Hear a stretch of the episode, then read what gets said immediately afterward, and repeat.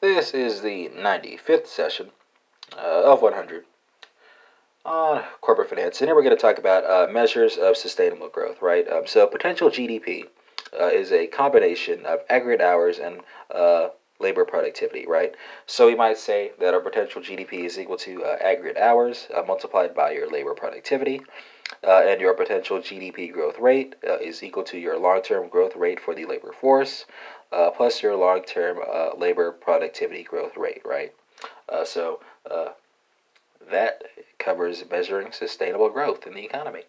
And that concludes this 95th session uh, of 100 on corporate finance, not, of course, ruling out the possibility of bonus sessions.